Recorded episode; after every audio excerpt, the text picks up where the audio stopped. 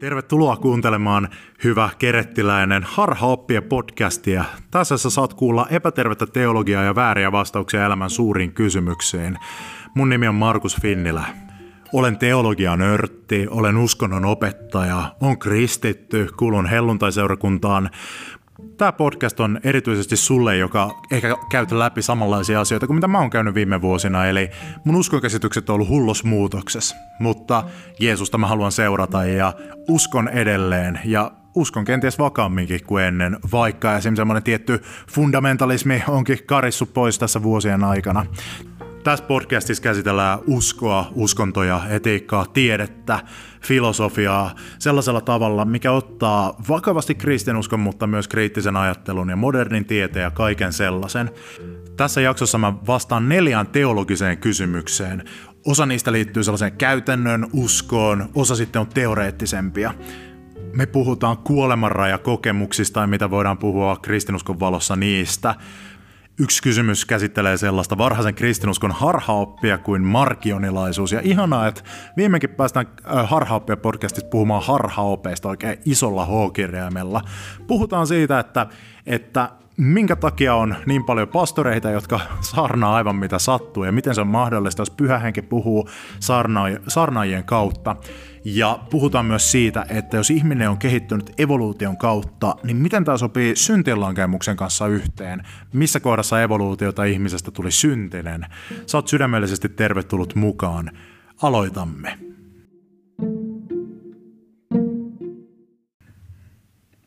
Mitä ovat kuolemanrajakokemukset? Ovatko ne haaste kristinuskolle vai antavatko ne sille kenties tukea? Eka juttu, mikä mulla tulee mieleen kuolemanrajakokemuksista, on muisto mun lapsuudesta. Mun isän puhelimeen tuli yhtäkkiä tekstiviesti, jossa sanottiin, että äkkiä helluntaiseurakunnalle Sinne on saapunut yllättäen puhumaan ulkomaalainen äijä, joka on kuollut ja sen jälkeen herännyt kuolleista. Ja mehän lähdettiin autoon, me mentiin äkkiä sinne ja kirkko oli ihan täynnä porukkaa. Se oli niin täynnä porukkaa, että mä jouduin ekan kerran ikinä istumaan siis kirkkosalin ulkopuolella ruokasalissa, mutta sinne onneksi pystyttiin semmoinen väliseinä avaamaan. Ja todellakin semmoinen ulkomaalainen äijä siellä tulkin välityksellä kertoi siitä, että hän oli kuollut. Ja herännyt henkiin sitten myöhemmin. Ja kuol- kuollessaan hän oli käynyt siis helvetissä. Ja hän oli nähnyt siellä kaikkia ihan kauheita juttuja, niin kuin porukka oli syönyt omaa kehoaan siellä helvetissä. Ja, ja niin, niitä oli kirjoitettu vaikka mitenkä. Ja myös tälle kaverille itselle oli sanottu, että hei, säkin muuten nyt jäät helvettiin. Ja se oli kysynyt, että ai minkä takia? Mä oon uskovainen mies, mä oon pastori, miksi mä jään helvettiin?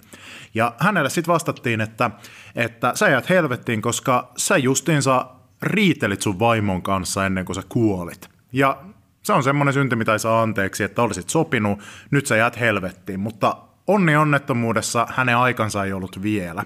Hän sai palata takaisin maan päälle, sopi vaimonsa kanssa nämä asiat, hän heräsi kuolleista jossakin tämmöisessä hengellisessä tilaisuudessa, ja siitä oli todisteena lääkärin todistusta ja oli videota siitä, kun hän nousee ja vaikka mitä tällaista. Ja mä kuuntelin sitä ihan fiiliksissä ja samalla vähän peloissani. Mä en ollut koskaan tiennyt, että helvettiin joutuminen, että siinä on niin pienestä asiasta kysymys. Ja siitä eteenpäin mä oon pitänyt tärkeänä osana mun elämääni sitä, että mä aina sovin mun riidat öö, sen jälkeen, kun niitä on ollut.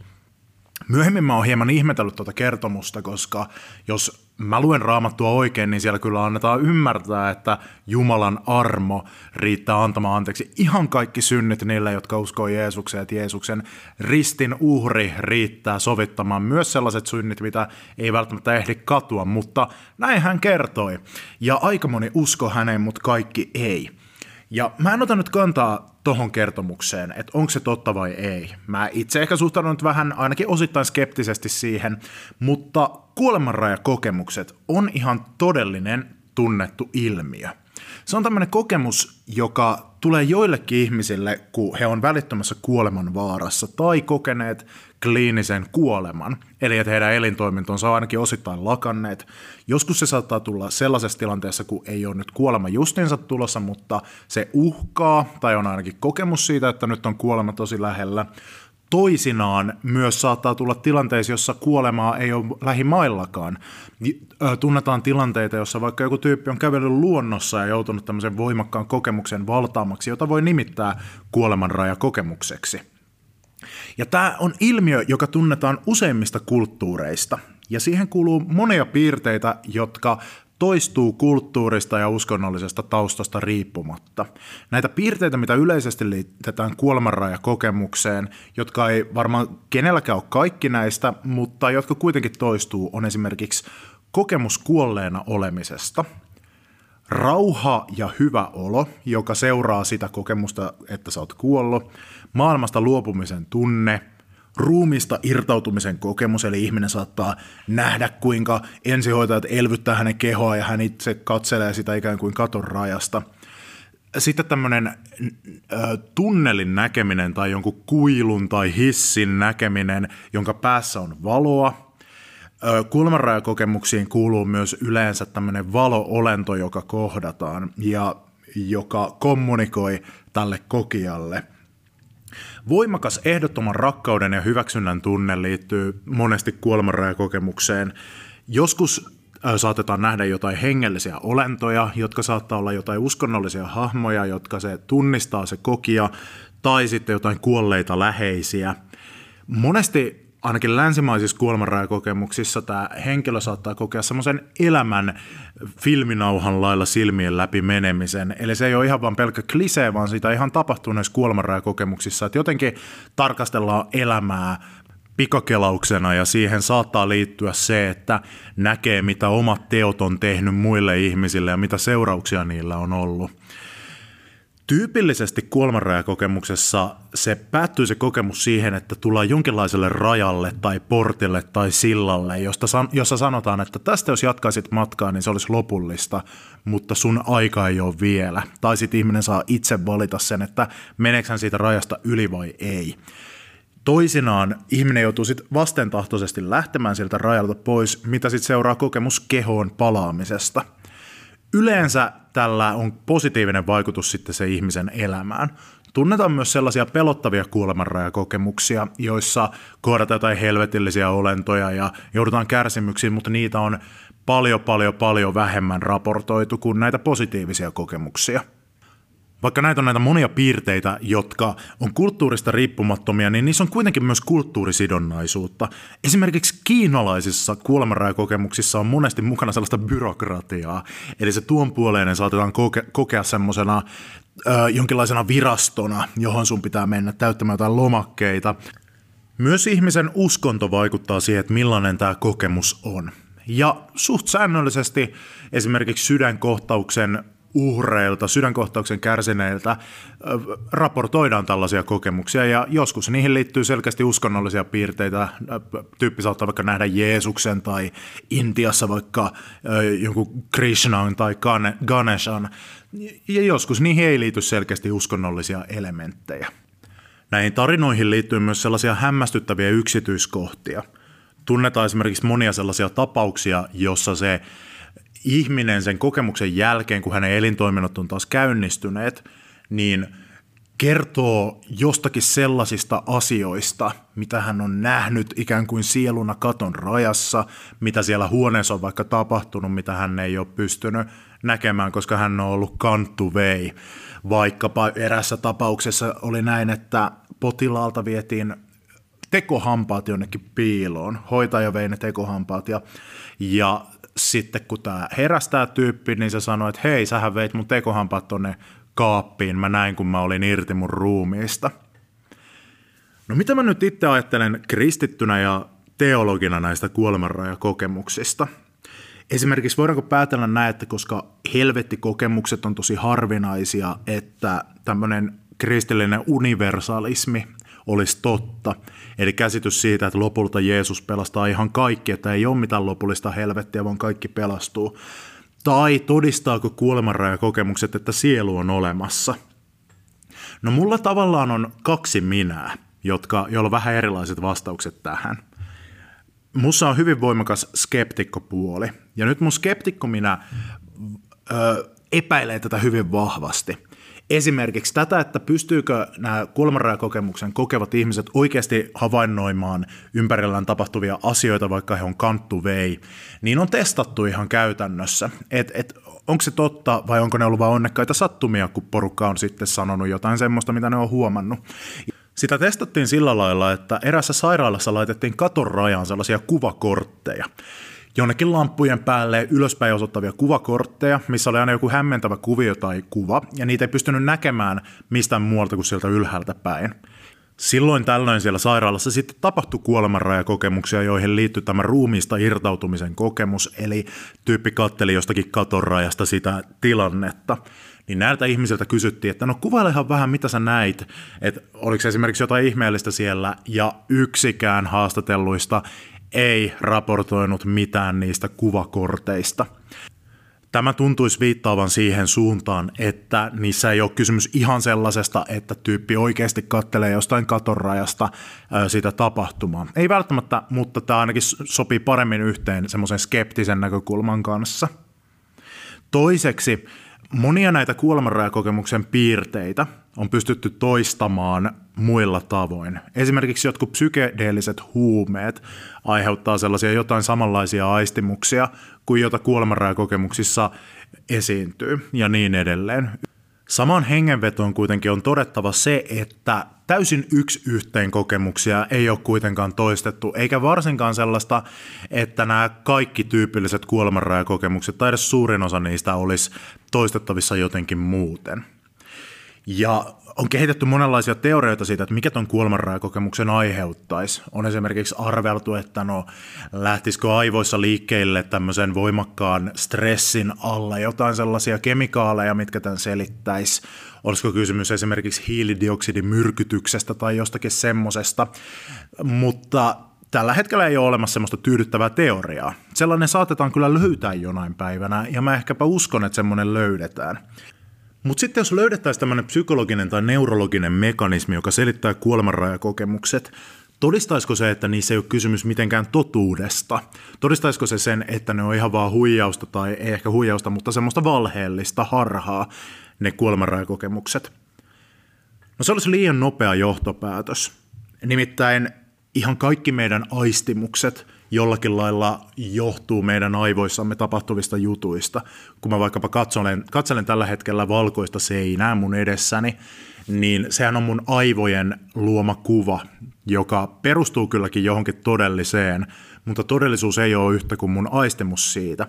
Mutta se näkyy mun aivoissa, mun aivot rakentaa sen aistimuksen. Ja se, että joku kokemus pystytään löytämään aivoista, ei vielä kerro siitä, että se ei olisi totta. Ja tämä nyt voi päteä kuolemanrajakokemukseen. Eli jos kuolemanrajakokemukset kertoo jotain siitä, että mitä tuon puoleisessa tapahtuu, niin on odotusten mukaista, että se näkyy jollakin lailla aivoissa. Eli kertoivatpa kuolemanrajakokemukset jotain tuon puoleisen todellisuudesta tai eivät, niin aivokemiassa se joka tapauksessa näkyy tavalla tai toisella. Mutta sitten mulla on myös toinen minä, mun skeptikkominäni lisäksi. Mulla on myös semmoinen hörhösivupersona, semmoinen hörhöminä, joka tykkää spekuloida tällaisilla jutuilla ja tehdä kaikenlaisia päätelmiä ja arveluita. Ja nyt jos kysytään mun hörhöminältä, joka ei ole kauhean kova auktoriteetti tällaisissa kysymyksissä, niin mulle kyllä se, että on tämmöinen yleismaailmallinen kokemus, joka tulee ainakin toisinaan tämmöisen ainakin näennäisen kuoleman hetkellä, niin musta kyllä tuntuu, että se pitää ottaa vakavasti. Tämä kertoo jotain ihmisyydestä, vähintäänkin siitä, että mi- miten meidän aivot toimii tämmöisellä tosi perimmäisellä hetkellä, hetkellä kun aivot on sammumassa. Ja sen takia sitä pitää kuunnella. Yksi mahdollisuus on se, että noi henkilöt, joilla on kuolemanrajakokemus, niin he oikeasti kohtaa jotain autenttista, jotain sellaista, mikä ylittää meidän tämän käsityskykymme. Mutta nyt kun mä mietin tuon puoleista, niin mun mielestä on ilmi selvää, että jos on jotain tuon puolesta, mä uskon, että on jotain tuon puolesta, niin sen täytyy olla jotain semmoista, mikä nyt ei aivan mahdu meidän käsityskykyyn ja konsepteihin, ja sitä ei pysty sanoilla täysin kuvailemaan. Niinpä Yksi tapa tulkita kuolemanrajakokemuksia on se, että ne on meidän aivojen vajavainen tapa jäsentää ja kuvailla ja tulkita sellaista autenttista tuonpuoleisen kokemusta tai autenttista välähdystä jostakin sellaisesta, mikä on tämä meidän fyysisen elämämme ulkopuolella. Ja tämä sitten saattaisi selittää sen, että minkä takia niitä tulkitaan tosi kulttuurisidonnaisesti, minkä takia eri uskontoihin kuuluvilla ihmisillä on erilaisten hahmojen kohtaamista siinä. Eli jos oletetaan näin, että, että kuolemanrajakokemuksia vaikka yhdistäisi se, että kohdataan jonkinlainen tuonpuoleinen jumaluus, niin sitten meidän vaivaiset aivot käsittelee sen kokemuksen sellaisten kategorioiden kautta, mitä meillä on, eli joidenkin tuttujen jumalten kautta. Esimerkiksi se pukee sen sitten meidän muistoissa sellaiseen kaapuun. Mä en tiedä, onko tämä näin, mutta, mutta mun mielestä siinä olisi ainakin jossain määrin jotain järkeä mutta kehotan nyt suhtautumaan näihin mun sanoihin hyvin skeptisesti, koska tämä nyt on ihan vaan mun pähkäilyä ja päättelyä ja arvelua. Eli mä ehkä kallistun siihen, että kuolemanrajakokemukset kertoo jotain kuolemasta, mutta mulla ei ole mitään hajua, että mitä ne kertoo. Ja sen takia mä en perustakaan mun uskomuksiani tähän. Mulle tällaisilla asioilla on lähinnä viihdearvoa ja mun maailmankatsomuksessa ainoa rooli tämmöisten tarinoiden kuuntelemisella on siinä, että ne inspiroi mun mielikuvitusta ja venyttää sitä sellaisiin suuntiin, mihin mä en muuten sitä pystyisi venyttämään. Mutta aika näyttää, mikä se totuus niissä on. Olisihan se siistiä itsekin kokea sellainen itse asiassa se löytyy mun semmoiselta niin bucket listiltä, eli asioita, joita mä haluan tehdä ennen kuin mä kuolen. Niin mä haluan käydä Amerikassa syömässä hampurilaisia, mä haluan lentää helikopterilla ja mä haluan kokea kuolemanrajakokemuksen, koska se kuulostaa tosi jännältä. Sitten toisaalta mä kyllä pyrin välttämään parhaani mukaan sellaisia tilanteita, missä kuolemanrajakokemuksen voisi kokea, mutta, mutta ihan hauska, hauska se varmaan olisi ja kenties kuoleman hetkellä sitten sellainen koittaa. Kristittynä mun kaikki usko, mitä mulla liittyy tuon puoleiseen tai kuolemaan, niin ne perustuu Jeesuksen Kristukseen. Kaikki muu on sen rinnalla semmoista toissijaista ja lähinnä hassuttelua vaan. Toki tuo noissa kokemuksissa toistuva kokemus siitä ehdottomasta rakkaudesta, jota tämmöinen perimmäinen olento sua kohti ö, viestittää, niin se sopii tosi hyvin yhteen sen kanssa, että kristinusko opettaa, että Jumala on ristinmuotoinen rakkaus.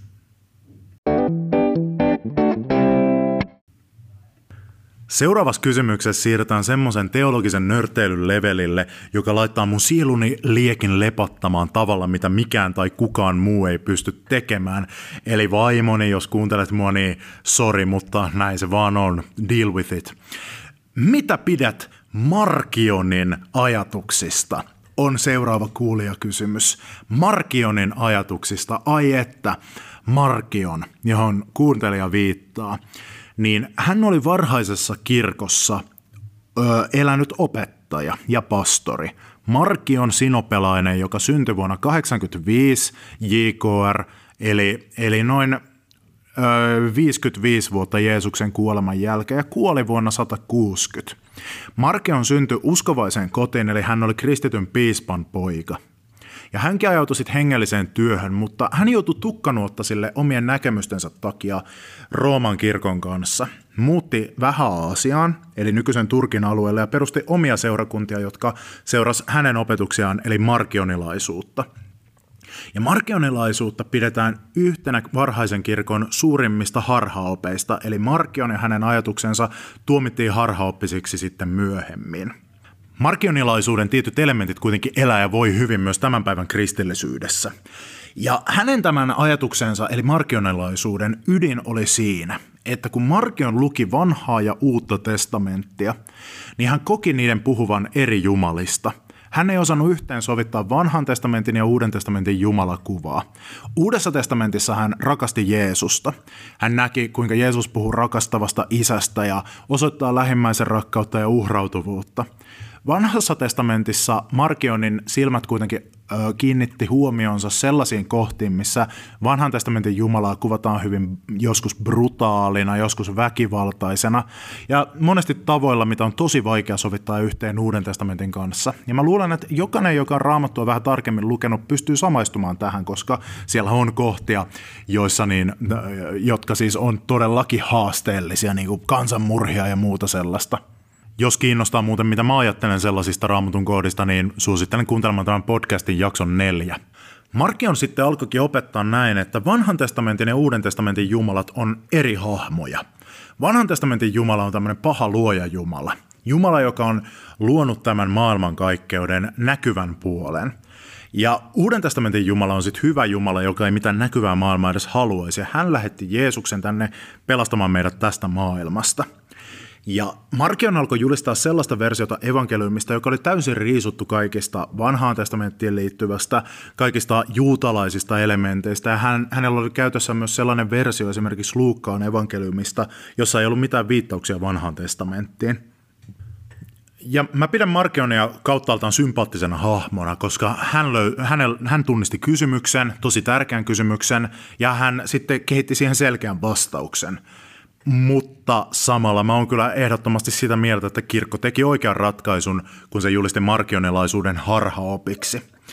Ensiksi, mä oon itse henkeä ja veren vanha testamentti äijä.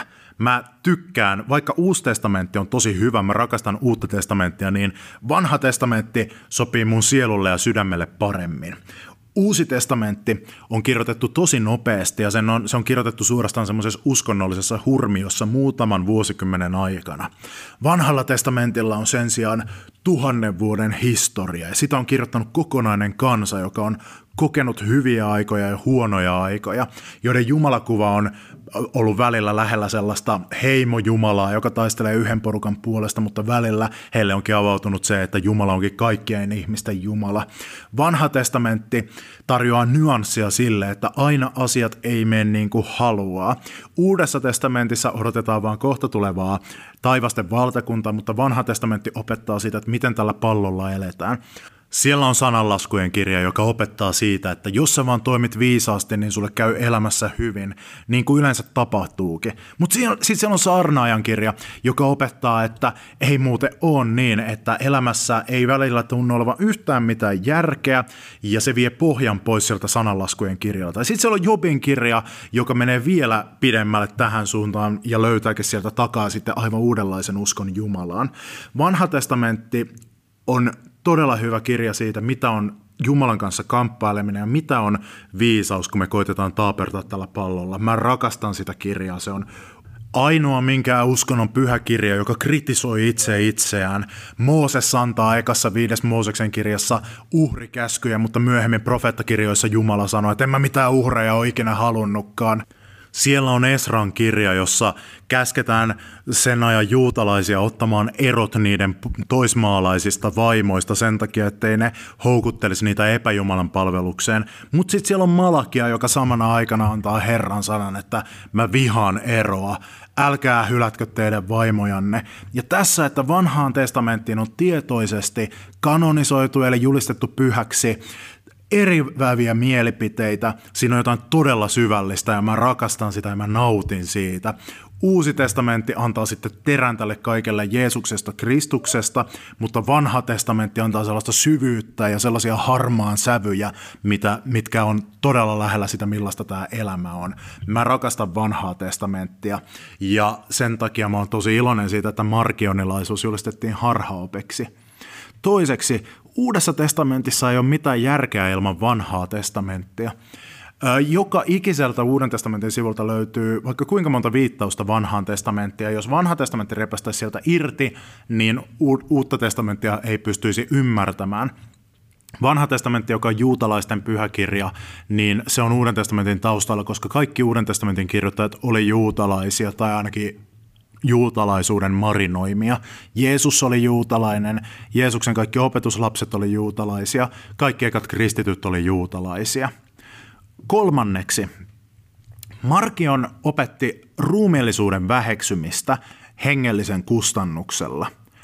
Ja jos ruvettaisiin ajattelemaan, että ruumis ja fyysinen todellisuus on vähemmän arvokas kuin hengellinen, niin se olisi koko kristillisen evankeliumin kieltämistä – Kirjaimellisesti kaksi tärkeintä juhlaa, mitä kristityillä on, joulu ja pääsiäinen, molemmat opettaa, että ruumis on tärkeä, fyysinen maailma on tärkeä. Joulun idea on se, että Jumala tuli fyysiseksi ihmiseksi. Tätä ei pysty markionilaisuus hyväksymään tai sen lähisukulainen gnostelaisuus, joka myös opetti, että ruumis on paha ja huono juttu. Ja pääsiäinen, sitten kun Jumala viimein kuolee ja hänen sielunsa pääsee vapaaksi ruumiista, niin pääsiäisenä hän tulee takaisin siihen ehdoin tahdoin ja nousee kuolleesta pyhittäen siten fyysisen todellisuuden. Ja tämän takia Ruumiillisuus on koko evankeliumin ytimessä. Ja jos ajatellaan, että vanhan testamentin Jumala on paha luoja Jumala, joka loitaan todellisuuden, niin silloin missataan kaikki se, minkä takia siis Raamatun mukaan Jumala tuli ihmiseksi. Teologian nörtit nimittää Jumalan ihmiseksi tulemista inkarnaatioksi. Ja Kristillisen uskon pitäisi olla sellaista inkarnoitunutta uskoa. Sen pitää perustua ajatukseen siitä, että Jumala on tullut osaksi tätä fyysistä todellisuutta, mikä tarkoittaa, että fyysinen todellisuus on hyvä. Sun keho on hyvä ja arvokas, sun ruumilliset tarpeet ja vietit, ne on hyviä, ne on kauniita, ne on arvokkaita. Sun kannattaa kuunnella sun kehoa, sillä se on pyhä siitä pitää pitää huolta ja siitä saa iloita. Sä oot kehollinen olento ja sellaiseksi sut on tarkoitettu ja sellaisena sä oot arvokas Jumalan kuva. Monella kuitenkin se usko on enemmän semmoista markionilaista. Enemmän sellaista, että okei, hengellisyys on tärkeää ja maallinen versio, uskonnoton versio tästä on se, että joku, jotkut ajatukset on tärkeitä, eikä tämä keho. Tärkeää on se, mitä sun pään sisällä tapahtuu, eikä se, mitä sun kehossa tapahtuu. Moni suhtautuu omaan kehoonsa ainoastaan sellaisena suht kätevänä kulkuneuvona, jolla on kiva kuljettaa sun aivoja joka paikka, sun aivot on ainoastaan se, mikä sä oikeasti oot.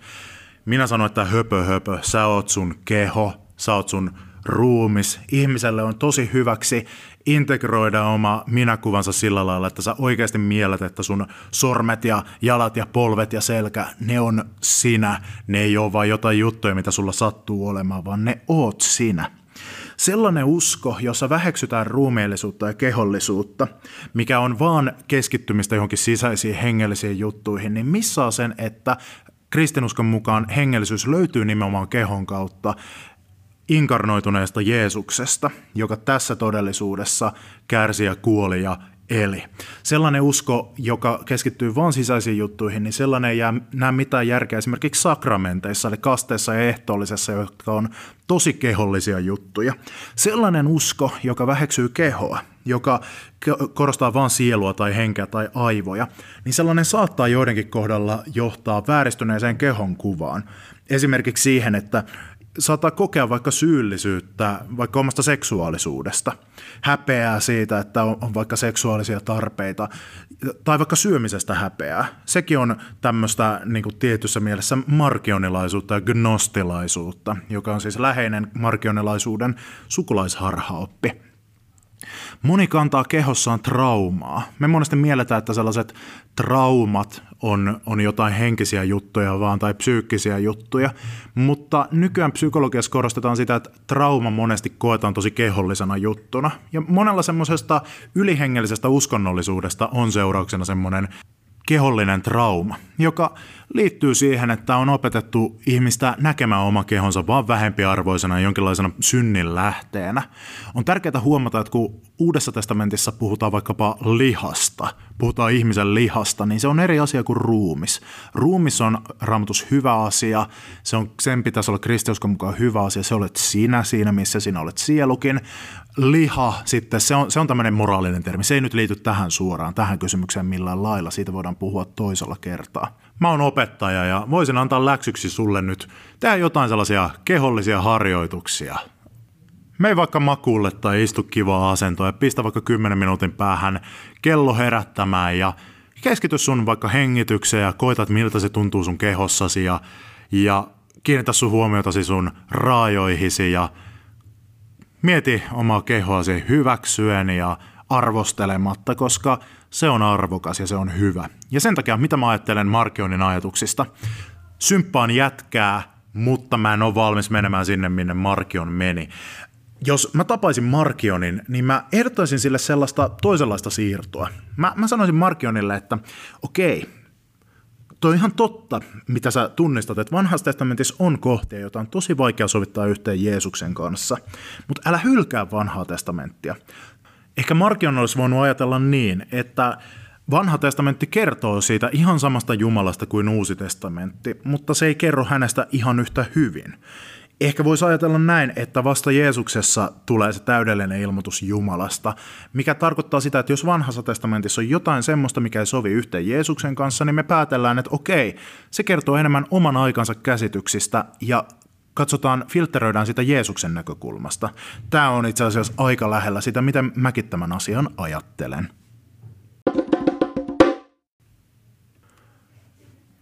Jokin aika sitten mä julkaisin jakson aiheesta evoluutio ja siitä, että kuinka evoluutio ja kristinusko mun ja suurimman osan kristittyjä teologian mielestä sopii aivan hyvin yhteen.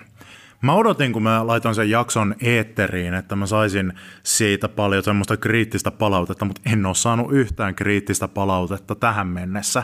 Sen sijaan mulla on tullut paljon positiivista palautetta, mutta myös sellaisia jatkokysymyksiä, joista yksi tulee nyt – missä vaiheessa ihmisen evoluutiota ihmisestä tuli riittävän tietoinen ollakseen lainausmerkeissä syntinen? Miten syntiin lankeemus sopii yhteen ihmisen kehityshistorian kanssa? Hyvä kysymys, jota mä mietin, että otanko mä mukaan siihen evoluutiojaksoon ja en ottanut, mutta käsitellään sen nyt. Syntinlankemuskertomus on kristinuskon teologian kannalta keskeisimpiä raamatun kertomuksia – se löytyy ekasta Mooseksen kirjasta luvusta kolme. Ja siellä kuvataan, kuinka Edenin puutarhassa käärme, jonka sanotaan olevan viekkain kaikista eläimistä, houkuttelee ihmiset syömään kiellettyä hedelmää, jota nimitetään hyvän ja pahan tiedon puun hedelmäksi. Ja ihmiset syö sitä, ja seurauksena siitä on se, että ihmisen ja luonnon välinen suhde menee rikki, ihmisten välinen suhde menee rikki, tasa-arvo menee rikki ja, ja tämmöinen patriarkaatti syntyy ja ihmiset menetään yhteyden Jumalaan ja ajautuu ulos paratiisista. Ja nyt jos ajatellaan, että evoluutioteoria on pääpiirteissään totta, että me ollaan kehitytty elukoista, meillä ja apinoilla on yhteinen kantamuoto ja meillä ja nisäkkäillä ja meillä kaikella elämällä on yhteinen kantamuoto, niin miten siihen sopii tämä käsitys siitä, että olisi ollut tämmöinen syntiin lankeemus? Tästä on tosi monta näkemystä. Mä kerron omani. Mun mielestä olennaista on huomata, että kun luetaan syntilankemuskertomusta, niin hebrean kielessä siellä on monia sellaisia piirteitä, jotka osoittaa lähes vastaan sanomattomasti mun mielestä, että siellä on kysymys jostakin symbolisesta. Ensinnäkin se kertomus on täynnä sanaleikkejä. Siellä esimerkiksi sana alasti, millä kuvataan Aademia ja Eevaa, on täsmälleen sama sana hebreaksi kirjoitettuna kuin viekas, jolla kuvataan käärmettä seuraavassa virkkeessä. Tämä on yksi esimerkki. Siellä on siis semmoista riimittelyä ja sanaleikittelyä tosi paljon, mikä kertoo nyt siitä, että ehkä siellä on jotain muita tavoitteita kuin olla kirjaimellinen kertomus. Toiseksi hahmojen nimet, Aadam ja Eeva, ne ei ole alkujaan olleet nimiä, vaan tavallisia hebrean kielen sanoja. Adam – on hebrean kielen sana, joka tarkoittaa ihmistä. Erityisesti ihmistä tällä niin kuin kollektiivisessa mielessä, eli se voitaisiin suomentaa vaikkapa ihmiskunnaksi. Eeva, eli hebreaksi havaa, taas on muinainen hebrealainen sana, joka tarkoittaa elämää. Nykyään se on hebreaksi hai, mutta havaa on tämmöinen vanha muoto siitä. Siellä on siis herra-ihmiskunta ja rouva-elämä jotka ottaa puhuvalta käärmeeltä tämmöisen kielletyn hedelmän ja lankeaa syntiin. Mä väitän, että kirjoittaja siinä ihan tarkoituksella vihjaa siihen suuntaan, että siinä kerrotaan koko ihmiskunnasta, kaikesta elollisesta. Eli se kuvaa jotain muuta kuin historiallista tapahtumaa. Tämä on mun tulkintani siitä, että tämä on aika yleinen tulkinta, joskaan ei ainoa mahdollinen. Kiinnostavaa on myös se, että juutalaiset, jotka tämän tarinan kirjoitti, he ei ole koskaan lukeneet tuota kir- kertomusta tarinana siitä, kuinka synti tuli maailmaan. Juutalaiset ei pidä sitä syntiinlankemuskertomuksena. Kristityt on tulkinnut sen sellaisena, ja ihan perustellusti, mutta siinä tarinassa saattaa olla kysymys jostakin muusta kuin sellaisesta, miten me se ymmärretään. Mutta miten synti sopii yhteen evoluution kanssa? Me ymmärretään sana synti tyypillisesti tarkoittavan kiellettyjä tekoja – että on joku tämmöinen kiellettyjen tekojen lista. Että ei saa tappaa, ei saa varastaa, ei saa olla vääränlaisissa seksisuhteissa ja niin edelleen. Ja tämmöiset moraaliset väärät teot, ne on tosi olennaista synnissä, mutta siinä lähestytään sitä ö, termiä vähän väärästä näkökulmasta. Sana synti on raamatussa käännös hebrean kielen sanalle hataa ja kreikan kielen sanalle hamartia. Kumpikin niistä tarkoittaa perusmerkitykseltään ohi ampumista – Esimerkiksi jos mä ammun jousipyssyllä ja mä yritän ampua esimerkiksi ö, mun ikkunan ohi menevää kuuttia, Mä en ikinä tekisi niin, koska kuutti on maailman söpöin eläin, se on uhanalainen ja lisäksi se on paras eläin, minkä mä tiedän. Kuutithan on pieniä läskipalleroita, jotka elelee Saimaalla ja niillä on ruskeat nappisilmät ja sydän puhdasta kultaa. Mutta kuvitellaan, että mä olisin hullu tyyppi ja mä haluaisin ampua mun ikkunan ohi menevän kuutin. Ja sen sijaan se menisi ohi ja se nuoli osuisi sen sijaan vaikkapa minua ukkovarpaaseen, en tiedä mistä tämä tuli tämä esimerkki, niin toi olisi hataa, toi olisi hamartia, eli toi olisi synti. Se on siis sitä, että on jokin maali ja sitten menee jotenkin ohi. Ja tämä on todella olennaista. Tämä on todella olennaista kristillisen etiikan kannalta ja tämä on todella olennaista nyt tämän evoluutioajatuksen kannalta. Idea tuntuu olevan se, että meillä ihmisillä on jokin maali, meillä on jokin tehtävä. Ja kun me onnistutaan siinä, niin kaikki menee hyvin, mutta sitten kun me ei eletä täyttä ihmiselämää, vaan eletään tavalla, joka menee ohi siitä meidän tarkoitetusta maalista, niin se on se synti. Ja raamatun mukaan ihmisen elämän merkitys on tietenkin se, että me päästään taivaaseen, kun me kuollaan. Se ei ole se, että päästään taivaaseen, kun me kuollaan. Raamatun mukaan ihmisen elämän merkitys on se, että me noudatetaan raamatun käskyjä. Sekään ei ole se, vaikka molemmat on ihan tärkeitä juttuja. Raamatun mukaan ihmisen elämän tarkoitus on toimia Jumalan kuvana maan päällä. Mitä tarkoittaa olla Jumalan kuva? Toi luomiskertomuksissa oleva tapa puhua ihmisestä Jumalan kuvana on otettu muinaisen lähi temppeleihin liittyvästä sanastosta.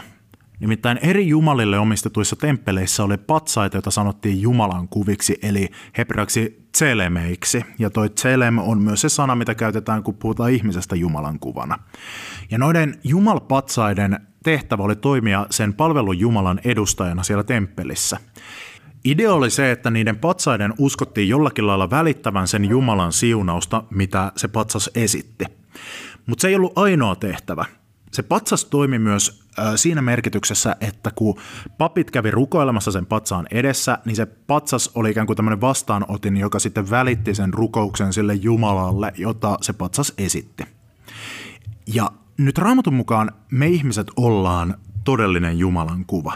Eli tämmöinen välittäjähahmo tämän todellisuuden ja Jumalan välillä.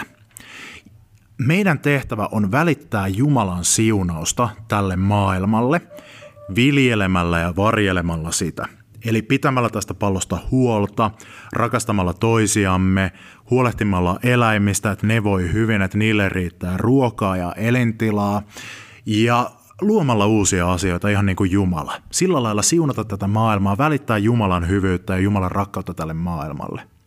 Ja toisaalta meillä ihmisillä on myös se merkitys, että ihan niin kuin nuo kuvat otti vastaan temppeleissä niille jumalille osoitettua rukousta, niin Raamattu esittää meidät ihmiset myös siinä valossa, että meidän tehtävä on välittää tähän maailmaan kätketty rukous Jumalaa kohtaan sanallisessa ja tietoisessa muodossa meidän luojalle. Eli me ollaan se osa tätä universumia, joka kykenee rukoilemaan.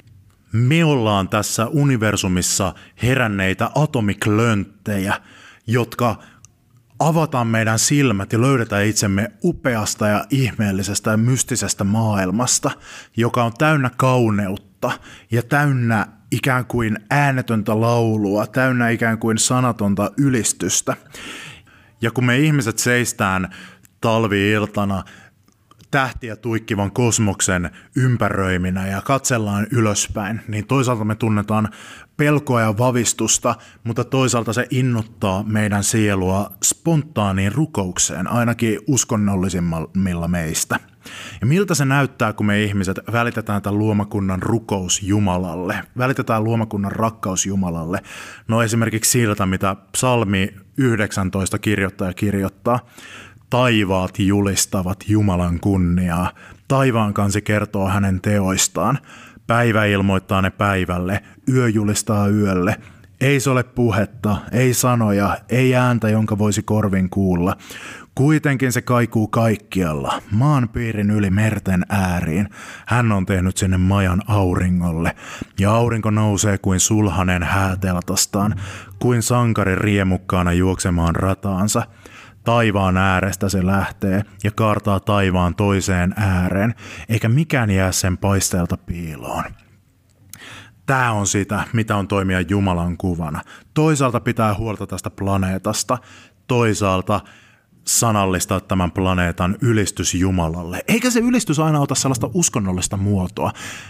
Moni teologi näkee näin, että kaikki taide, aina kun me, me luodaan musiikkia, kuvataidetta, runoutta, aina kun me niin kuin, kytketään meidän sisäinen USB semmoiseen universaaliin kauneuteen ja saadaan sille muoto meidän kättemme töissä, niin se on aina ylistystä Jumalalle, koska Jumala on kauneuden lähde. Sitä tarkoittaa Jumala. Jumala on rakkaus ja rakkaus on kauneutta.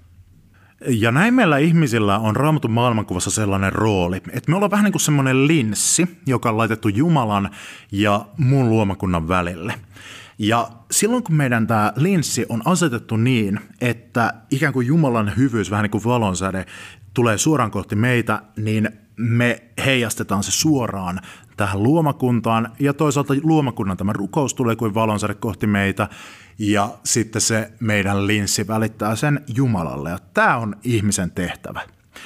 Mutta sitten raamatus kuvataan ihmisen tilaa sillä lailla, että tämä meidän linssi voi mennä vinoon – sillä lailla, että me ei enää heijastetakaan Jumalan, eli rakkauden, eli kauneuden kuvaa tähän maailmaan, vaan me käännetään tätä meidän linssiä niin, että me heijastetaankin jotain muuta asiaa, eli epäjumalaa.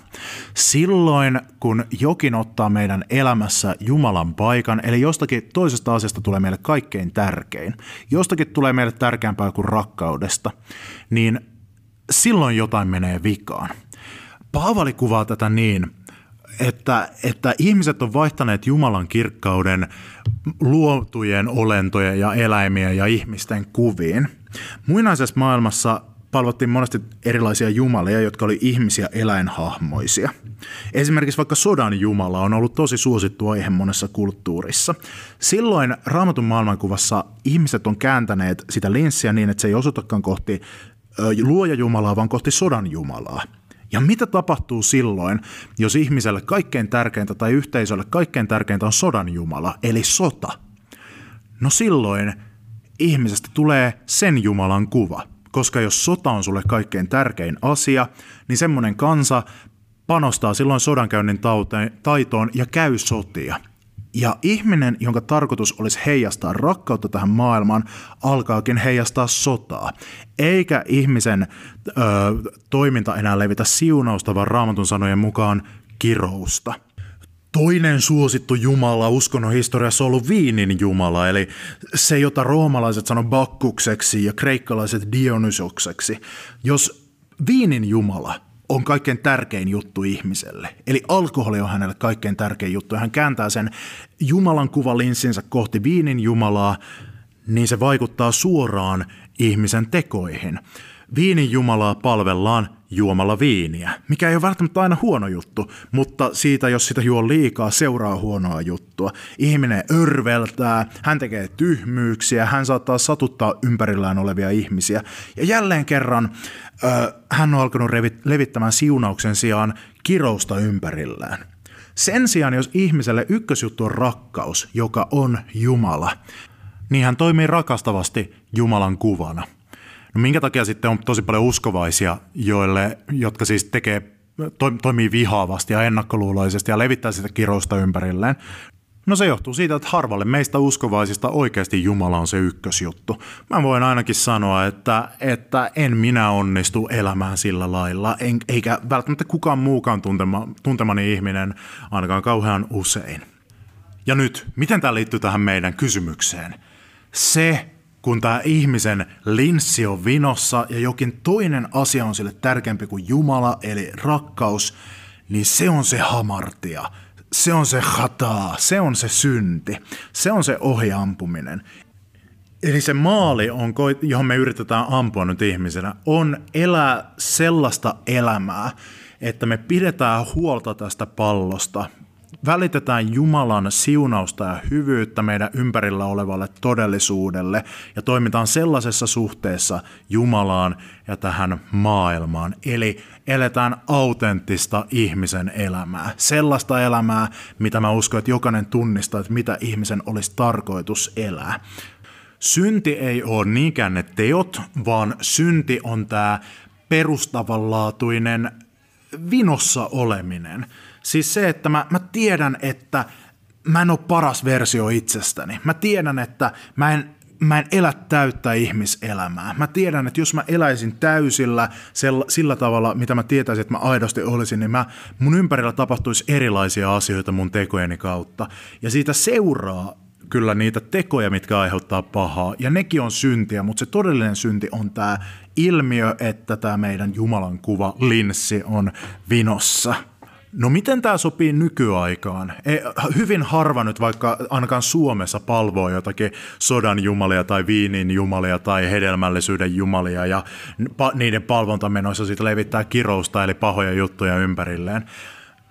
No me ei enää vaan puhuta jumalista, mutta kyllä meillä edelleen samat jumalat on niitä, mitkä meille on niitä tärkeitä. Esimerkiksi vaikkapa nautinnon Jumala. Me länsimaalaiset ihmiset, me palvotaan meidän omaa elintasoa ja mukavuutta.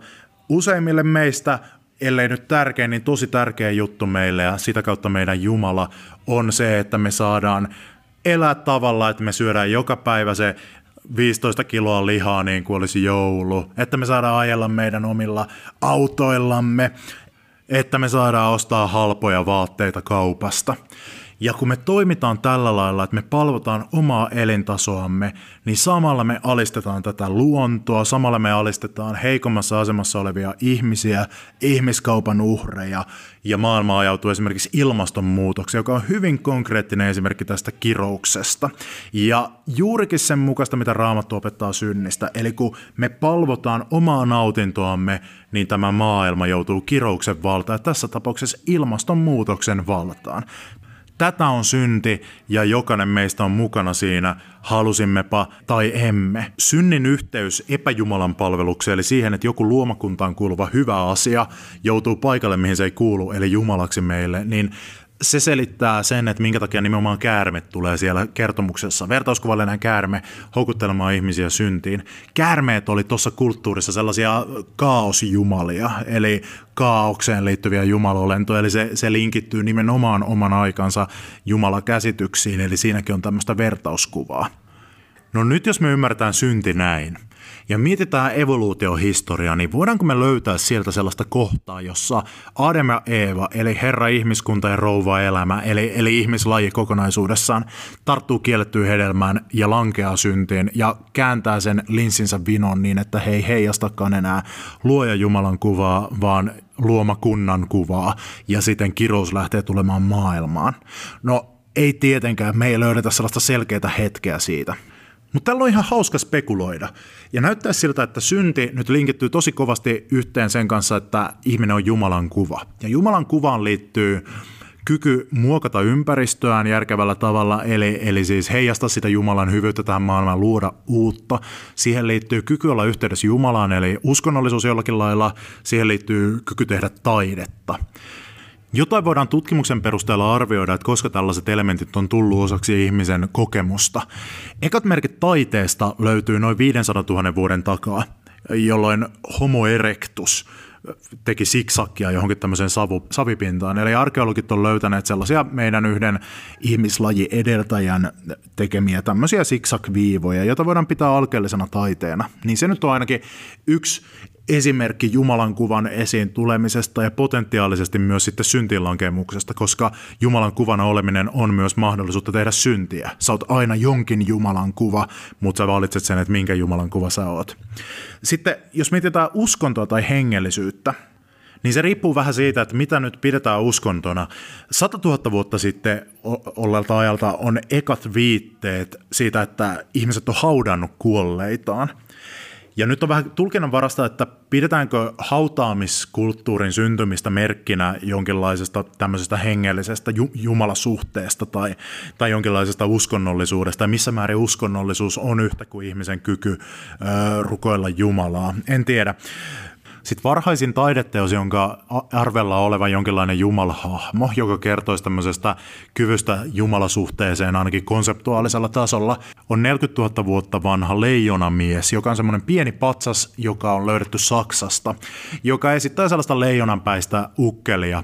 Jos se tulkitaan jumalhahmoksi, niin siinä olisi ensimmäinen selkeä ja yksiselitteinen merkki siitä, että ihmisestä on tullut uskonnollinen otus.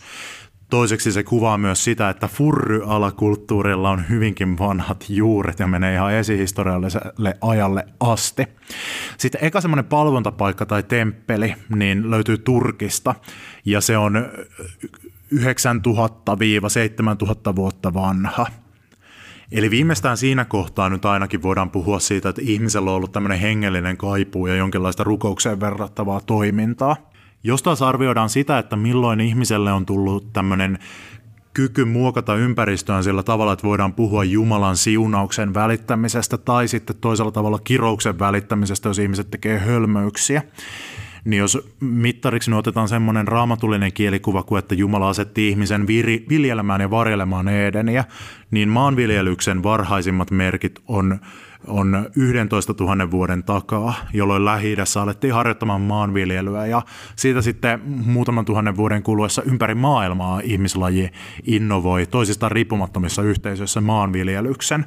Joskus sijoitetaankin tämä Jumalan kuvaksi tuleminen ja syntiin lankeemus sitten saman tien tuohon niin maanviljelyksen syntyyn. Eli mitään, mitään selkeää kohtaa ei voi sanoa, mutta joka tapauksessa voidaan sanoa, että no tänä päivänä me ollaan me ihmiset sellaisia, että me pystytään olemaan Jumalan kuva, me pystytään olemaan epäjumalan kuva, me pystytään tekemään hyvää, me pystytään tekemään syntiä.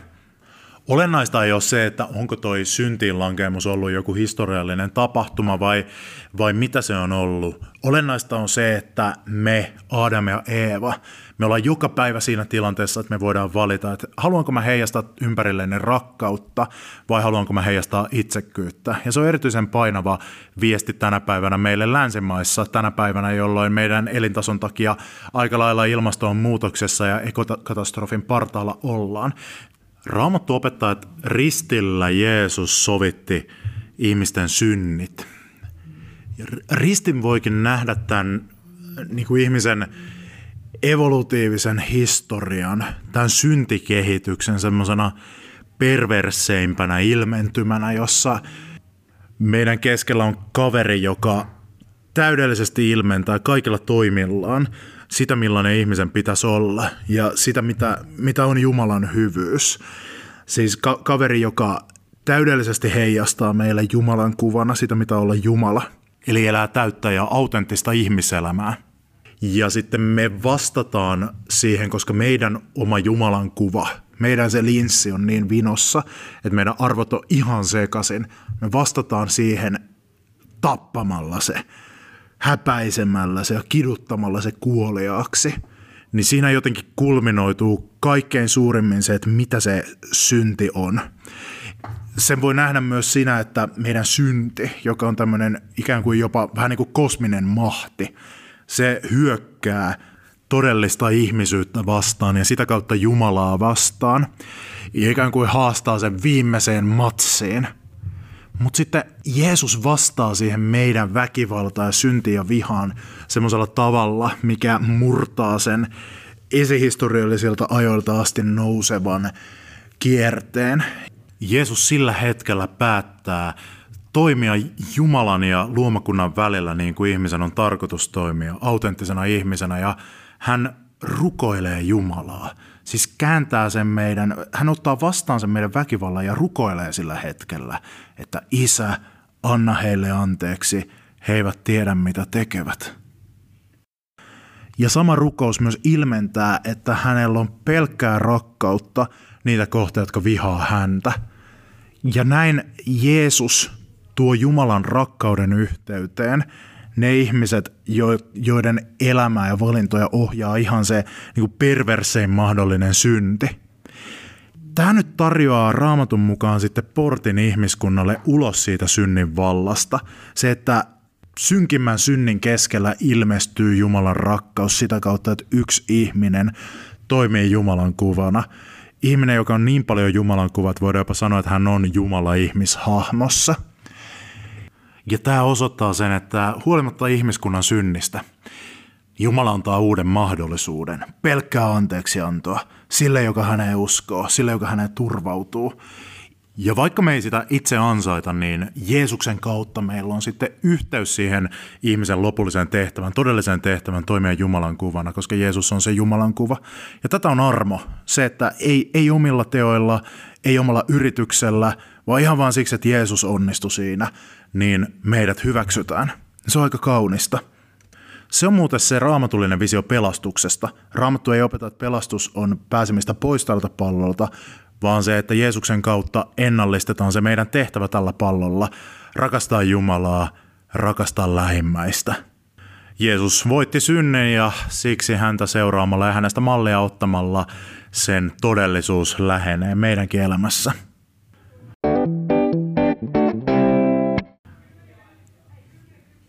Tämän kerran viimeinen kysymys on niin vaikea, että mä sanoin jo etukäteen, että Mä en tule osaamaan vastata tähän, mutta, mutta tämä on tärkeä ja mä kuitenkin nyt sanon mun ajatuksia, mutta aivan niin kuin kaikkiin mun ajatuksiin, niin kannattaa suhtautua vähän, vähän eikä niin vähäkään kriittisesti.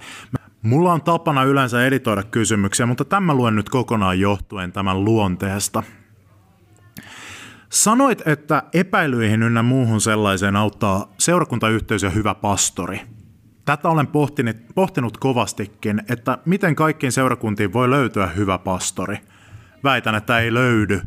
Herra johdattaa ja käyttää JNE, mutta kun tässä itse ei tunnu olevan ainut, jolla on seurakuntatraumoja, niin miten voi olla, että Jumala tai Pyhä Henki antaisi jokaisen seurakuntaan voideltua oikeaoppista sanomaa pastoreiden kautta? Itse henkkoht en usko, että jokaisen viikon saarnat olisivat edes suurimmaksi osaksikaan pyhästä hengestä. Lyhykäisyydessä Konservatiivisen kristillisyyden aiheuttamat traumat ihmisille vaikuttavat olevan tosi juttu. Miten näin on voinut päästä käymään, jos seurakunnissa pastorit eivät ole ne, jotka puhuu, vaan se on Jumala, joka puhuu heidän kauttaan? Mä haluan sanoa sen ihan alku, että mä oon seurakuntaihminen henkeen ja vereen. Mä ehdottomasti kannatan sitä, että jos sä uskot tai haluat seurata Jeesusta, niin on tosi hyvä, että sulla on seurakunta. On elinehto, että sulla on seurakunta. Mutta kaikki seurakunnat ei ole yhtä hyviä. On olemassa huonoja seurakuntia ja on olemassa sellaista seurakuntakulttuuria, joka traumatisoi ihmisiä. Mäkin tunnen monia sellaisia ihmisiä, jotka on traumatisoituneet seurakunnassa se liittyy monesti sellaiseen vallankäyttöön, mitä, mitä joissakin seurakunnissa voi olla, ihan niin kuin kaikissa yhteisöissä, mutta jotenkin ehkä uskonnollisessa yhteisössä korostuu semmoinen, että jos joku psykopaatti haluaa käyttää valtaa, niin siellä ollaan tekemisissä niin herkkien asioiden kanssa ja voidaan olla niin tiiviissä yhteyksissä ihmisten välillä, että voidaan saada tosi pahaa juttua aikaan. Mutta monesti se kans johtuu ihan siitä, että seurakunnassa opetetaan ihan höpöjä – mä oon kuullut vaikka kuinka monta sellaista saarnaamista mä oon kokenut niin, että, että se ei ole antanut mulle yhtään mitään. Mä oon hyvin kriittinen saarnan kuuntelija, ehkä jopa vähän kyyninenkin. Mä yritän opetella siitä pois, mutta kun mä kuuntelen saarnoja, niin mä helposti yritän lähinnä bongailla sieltä harhaoppeja ja yritän miettiä, että mitä mä itse sanoisin sen paremmin. Ja sehän ei ole siis ollenkaan hyvä juttu, eikä kerro ainakaan mun kypsyydestä yhtään mitään. Mutta sitten mä oon ollut myös monta kertaa siinä tilanteessa, että mä oon, mulle joku saarna on ollut ihan niin kuin hölynpölyä ja mä, mä oon ajatellut, että ei, ei tuska, että se on mitään järkeä tämmöistä kuunnella. Ja sitten jonkun toisen elämässä se onkin ollut aivan mielettömän merkittävä juttu ja puhunut häntä, vienyt häntä lähemmäs rakkautta ja täyttää elämää ja Jumalaa ja, ja niin kuin ollut selkeästi positiivinen homma. Kerran yhdessä seurakunnassa, mä en ollut tätä itse kuulemassa, mutta, mutta yksi niin esimerkki, minkä tiedän, on, että yhdessä seurakunnassa saarnaa ja julisti tupakan demonia vastaan ja ajo tupakan demonia ulos kuulijoista. Ja ja mun ensimmäinen reaktio on se, että jostain tupakan demonista puhuminen on täysin sekopäistä, eikä voi olla mitenkään hyödyllistä, eikä ole kovin hyvää teologiaa.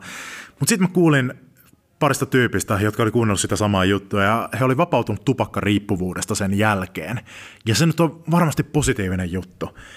Tämä saattaa olla esimerkki siitä, kuinka pyhä henki joskus toimii, ei niinkään meidän sanojen kautta, vaan meidän sanoista huolimatta – aina ei kuitenkaan tunnu toimivan, vaan on paljon sellaista julistusta ja opetusta, joka aiheuttaa vain tuhoa tai, tai on ihan hölynpölyä. Näin mä uskon. Ja kysyjä osuu ihan oikeaan siinä, kun hän epäilee, että voiko olla niin, että jokaisen seurakuntaan riittäisi semmoinen Jumalan valtuuttama tyyppi, joka julistaa oikeaa oppia. Niin, niin ei vaikuta olevan. Ihan vaan siitäkin syystä, että on olemassa seurakuntia, jossa julistetaan ihan erilaista oppia. Luterilaisessa kirkossa julistetaan, että kasteen armo riittää, kun sä, sä, sut on kastettu vauvana, niin se on hyvä juttu. Helluntaiseurakunnassa julistetaan, että, että kyllä sun pitäisi nyt käydä, käydä upotuskasteella, vaikka sut olisi kastettu vauvana, koska ei se ole riittävä kaste. Ja tämä jo itsessään kertoo siitä, että selkeästi Jumalaa ei kiinnosta laittaa jokaisen seurakuntaan sellaista tyyppejä, jotka julistaisi oikeaa oppia erehtymättömästi, koska nämä on ristiriidassa keskenään. Mä jäin miettimään sitä, että mistähän kysyjälle on tullut tällainen odotus siitä, että, että seurakunnan pastorit ei itse puhu, vaan että Jumala puhuu heidän kauttaan, tai että pyhä henki on se, joka puhuu. Että mihin tämä perustuu? Ja mä rupesin miettimään, että, että liittyyköhän se Jeesuksen sanoihin siitä, että kun teitä viedään tällaisten niin kuin auktoriteettien eteen, kun teitä vainotaan, niin sana annetaan teille Jumalalta, eli, eli puhukaa sitä, mitä sydämelle tulee. Te ette itse puhu, vaan henki puhuu. Että sehän ei liity seurakunnan opetukseen, vaan se liittyy vainotilanteeseen. Mutta sitten ehkä relevantimpi raamatun kohta on se, kun Jeesus sanoo, että tulee puolustaja, pyhä henki, ja hän johtaa teidät kaikkeen totuuteen. Että et käykö näin todella? Mutta tässä on tärkeää huomata se, että raamatussa kun puhutaan pyhästä hengestä ja siitä kuinka hän täyttää ja johdattaa ja puhuu, niin se ei tyypillisesti mene silleen niin kuin minä helluntajalaisena on tottunut ajattelemaan, että keskiössä on yksilö. Yksilö, joka saa pyhän hengen johdatuksen ja sanan ja jonkun erehtymättömän julistuksen, vaan se koskettaa enemmänkin yhteisöä. Kun vaikka porukka täyttyy pyhällä hengellä raamatussa, Uudessa testamentissa, niin siinä taitaa olla lähes aina tai aina ehkä kysymys siitä, että seurakunta täyttyy pyhällä hengellä. Ei siitä, että yksilöt siellä kokee jotain hienoja, vaan että että Jumala antaa pyhän hengen vaikutuksen seurakunnalle. Jos ymmärtää Jeesuksen sanat siitä, että pyhä henki johtaa teidät koko totuuteen, niin kuin tämmöisenä kollektiivisena, että pyhä henki johdattaa seurakunnan koko totuuteen, sen kanssa ei ole ristiriidassa se, että jos siellä joukossa on sellaisia paimenia, jotka on yksilöinä väärässä tai puhuu hölynpölyä, jos se Jeesuksen lupaus koskee seurakuntaa kokonaisuudessaan tai kirkkoa kokonaisuudessaan, siis kristittyjen yhteisöä. Ja kirkkohistoria osoittaa meille, että hyvin harvoin on ollut sellaista tilannetta, että kristityt olisi ollut yhtään mistään samaa mieltä. Mun on helppo ajatella, että se, että pyhä henki johtaa kirkkoa totuuteen, niin että se näyttää joskus siltä, että porukalla on tosi erilaisia mielipiteitä, koska yleensä semmoiset hedelmällisimmät ideat nousee nimenomaan erimielisyydestä. Ja tätä voi verrata siihen, kuinka luomiskertomuksessa Jumalan henki lähtee nostamaan semmoisista kaosvesistä tätä luomakuntaa esiin, siis kaosvelloa, ja juuri sieltä kaauksesta alkaa nousta kauneutta niin ehkäpä se totuudenkin löytyminen menee samalla lailla, jolloin on odotusten mukaista, että on tällaisia hölynpölyä puhuvia tyyppejä. Se on osa sitä prosessia, joka johtaa totuuteen. Mutta ehkä kaikkein parhaiten kättä pidempää tämän kysymyksen miettimiseen löytyy katoliselta kirkolta. Nimittäin katoliseen kirkon uskoon kuuluu tämmöinen käsitys siitä, että kirkolla on tämmöinen erehtymätön opetusvirka, jota edustaa paavi ja paavin kanssa yhteydessä olevat piispat. Heidän ajatellaan katolisessa kirkossa olevan erehtymättömiä opetuksessaan kokonaisuudessaan. Tämä ei tarkoita sitä, että katolilaiset uskoiset Paavi koko ajan laukoisi jotain erehtymättömiä totuuksia, vaan sitä, että Jumala on taannut sen, että Paavin ja piispan viran kautta hän välittää tämmöistä erehtymätöntä raamatun tulkintaa ja opetusta kirkolle. Erityisesti silloin, kun Paavi juhlallisesti julistaa ex cathedra jotain oppeja, niin niitä pidetään erehtymättöminä ja tämä on hyvin harvinaista. Ja sitten kun piispat kokoontuu esimerkiksi kirkolliskokouksiin pohtimaan, että mikä nyt on kirkon tämmöinen yhteinen konsensus. Esimerkiksi ekoina kristillisenä vuosisatoina, kun piispat virallisti jotain uskon tunnustuksia, että ne on näitä erehtymättömyyden hetkiä, kun kirkko, koko kirkkoa koskevia tämmöisiä linjoja vedetään. Mutta nyt viime vuosina kuitenkin katolisessa teologiassa on jouduttu miettimään tätä vähän uudestaan, että mitä tämä nyt tarkoittaa, ja vähän tarkentamaan sitä erehtymättömyyden öö, käsitettä. Se johtuu siitä, että on tultu hyvin tietoiseksi siitä, että katolinen kirkko on opettanut eri aikoina vähän eri juttuja tietyistä asioista. Yksi esimerkki siitä on se, että keskiajalla oli aika, kun katolinen kirkko opetti todella tiukasti, että vain jos sä kuulut katoliseen kirkkoon, niin sä voit pelastua. Jos sä kuulut johonkin muuhun, niin ei mitään toivoa.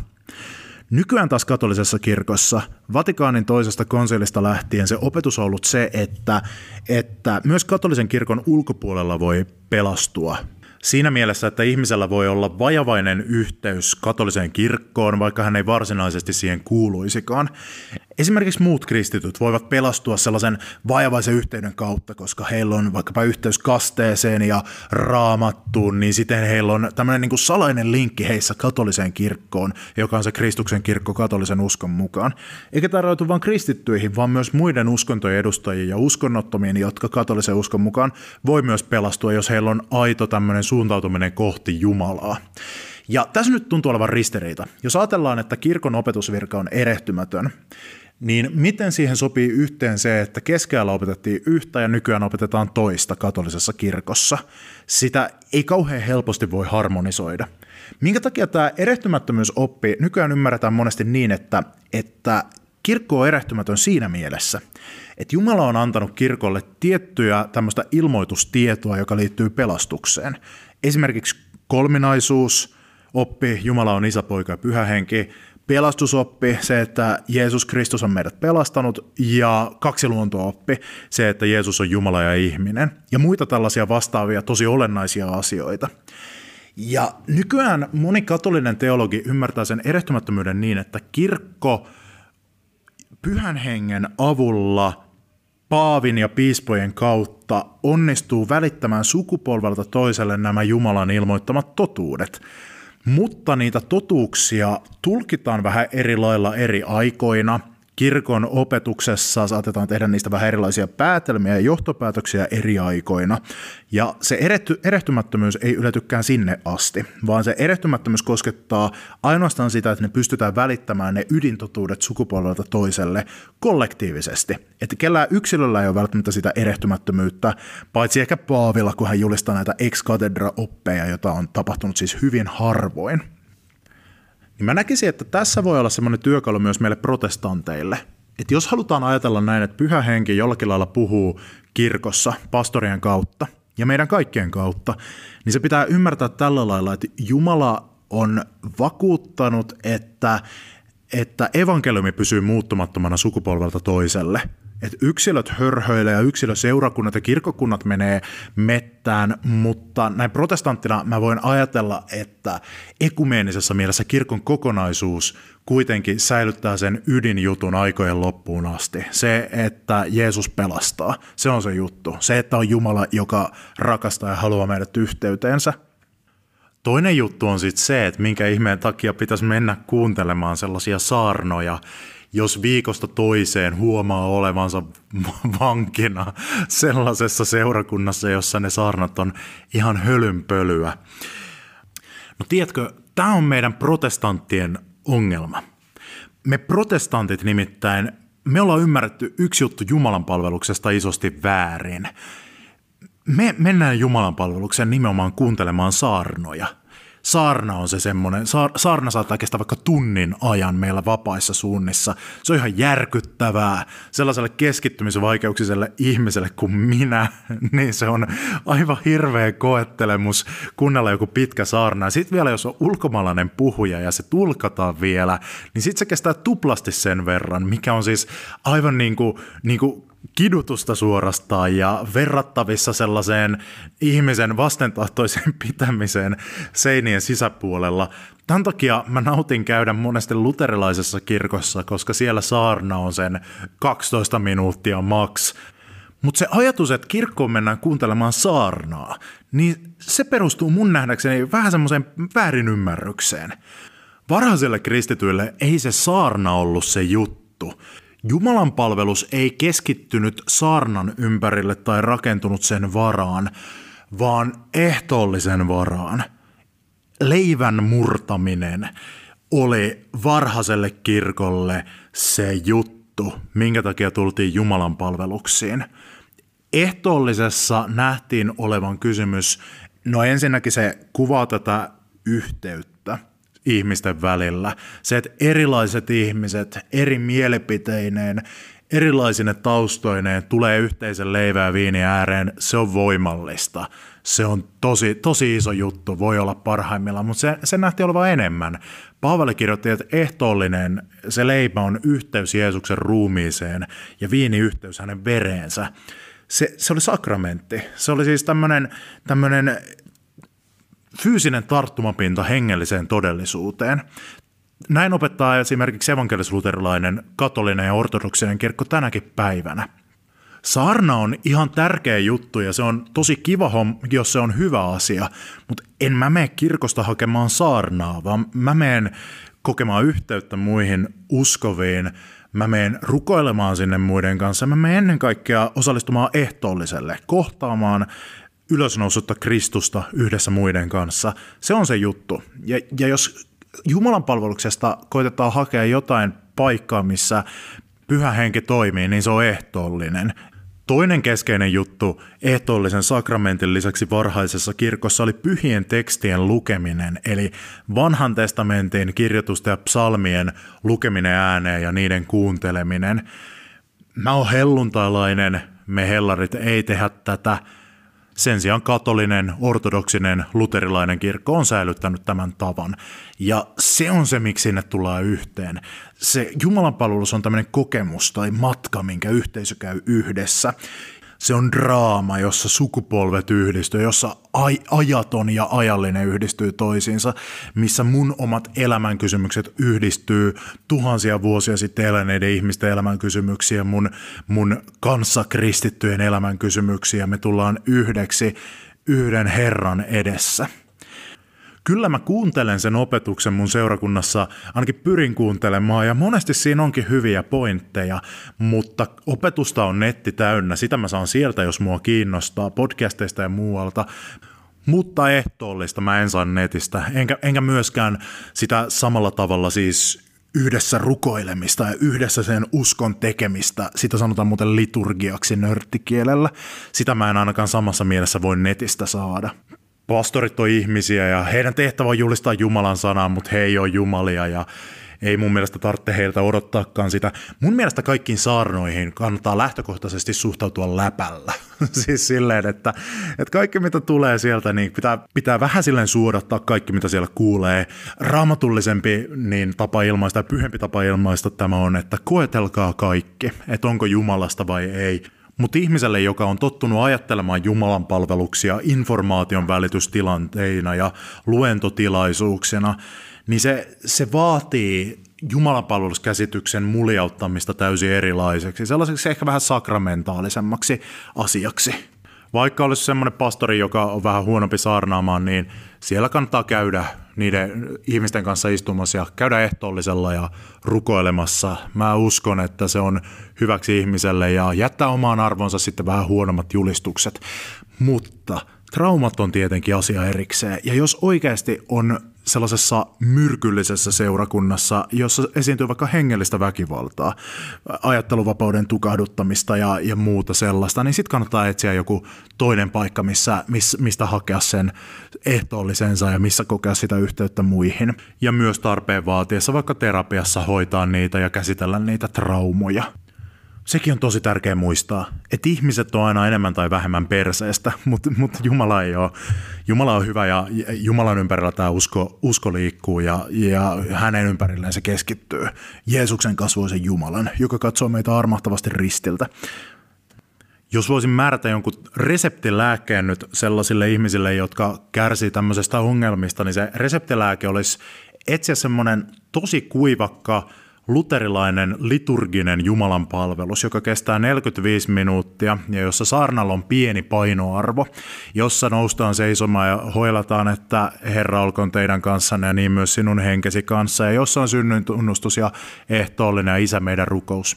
Ja lähestyä sitä semmoisena mindfulness-kokemuksena, eli istua siellä mukana ja osallistua ja tarkkailla, että mitä sun sisällä tapahtuu – kun sä, sä niin oot siellä mukana. Ja mitä sä koet sun kehossa, mitä sä koet sun tunteissa mitä sä koet sun mielessä. Käydä semmosessa vaikka kuukauden ajan joka sunnuntai tai vaikka vuoden ajan saatat ehkä huomata tai sitten ei, että sillä on jotain vaikutusta sinuun ja ehkä se pyhän hengen toiminta saattaa löytyä jostakin muualta kuin pastorin itse keksimistä sanoista ja raamatun tulkinnoista. Tässä oli harhaoppia tällä kertaa. Toivottavasti tykkäsit kuunnella. Onko sulla kysymyksiä? Jos on, harhaoppia at gmail.com mielelläni vastaan omia jorinoitani siihen. Muista koetella nämä kaikki, koska nämä on mun mielipiteitä ja jos mun pitäisi veikata, niin vähintään puolet siitä, mitä mä sanon, niin menee aivan harhaopen puolelle. Mut hei, rauhaa rakkautta ja väkevää siunausta sinulle, hyvä harhaoppinen kuuntelijani.